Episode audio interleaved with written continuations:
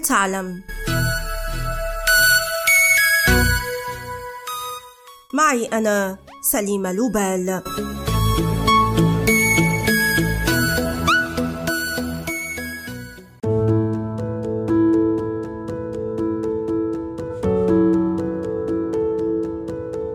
تعود أقدم آثار عثر عليها لنظارات إلى العصور القديمة، حيث تتحدث بعض الدراسات عن اكتشاف وسائل لتكبير الصورة ترتبط باضطرابات الرؤية، لكن حماية العين من أشعة الشمس لم تؤخذ على محمل الجد في ذلك الوقت. بعد بضعة قرون ظهرت أول فكرة للنظارات الشمسية في عهد الإمبراطور الروماني نيرون، الذي تعود على مشاهدة المصارعين وهم يحاربون من خلال حجر الزمرد. لا أحد يعرف كيف استخدم نيرون الزمرد، وهل أراد تلوين الصورة أو تكبيرها للرؤية في وسط الساحة بشكل أفضل أو صد أشعة الشمس، لكن المؤكد هو أن أول نظارة شمسية لم تظهر إلا في القرن الثالث عشر، إذ تشير العديد من الدراسات التاريخية إلى أن القضاة في الصين كانوا يخفون وجوههم وراء قطع سميكة من حجر الكوارتز الملون طبيعياً حتى يخفوا مشاعرهم أثناء استجواب المتهمين، وتبين لاحقاً أن الكوارتز يسمح أيضاً بحماية العيون من الضوء. ويبدو أن ظهور النظارة الشمسية تأخر كثيرا بسبب انشغال العلماء بعلاج اضطرابات النظر، وايضا بسبب موضة القبعات التي كانت تحمي العيون والوجوه من أشعة الشمس.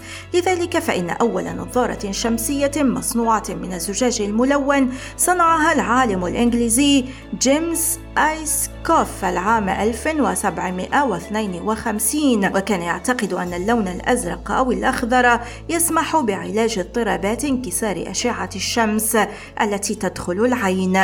كان علينا أن ننتظر العام ألف وتسعمائة وتسعة وعشرين حتى نرى نظارات شمسية تباع في الأسواق، بعد أن باع سام فوستر أول نظارة شمسية في العالم في متجره الذي يقع بالقرب من شواطئ أتلانتيك سيتي في ولاية نيوجيرسي الأمريكية، ما أن انقضت بضع سنوات حتى أدرك الجيش الأمريكي فائدة هذه النظارات ذات العدسات الملونة، خاصة بالنسبة للطيارين الذين يتعرضون لضوء قوي أثناء قيادة الطائرات التابعة للقوات الجوية الأمريكية.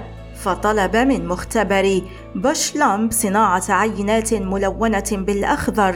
أدت الأبحاث التي قادها العالم أدوين أتش لاند العام ألف وتسعمائة وستة وثلاثين إلى صناعة الزجاج الشمسي المستقطب الذي يخفف انعكاس الضوء عن الأسطح بدرجة كبيرة، وكانت رايبان أول علامة تجهز موديلاتها بهذا الفلتر بعد نحو عام، مع رايبان سي وأفييتر، وهما موديلان ما يزالان الأنجح والأكثر مبيعا في العالم حتى اليوم.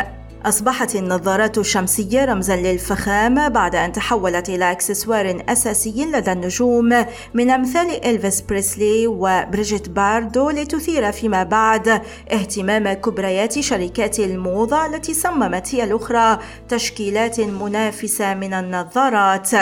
من المتوقع أن يصل حجم سوق النظارات الشمسية هذا العام إلى مائة واثنين وأربعين مليار دولار وفق تقرير اليورو مونيتر انترناشنال، مما قد ينسي القطاع عن انتكاسة ألفين وعشرين والخسائر التي تكبدها بسبب كوفيد تسعة عشر.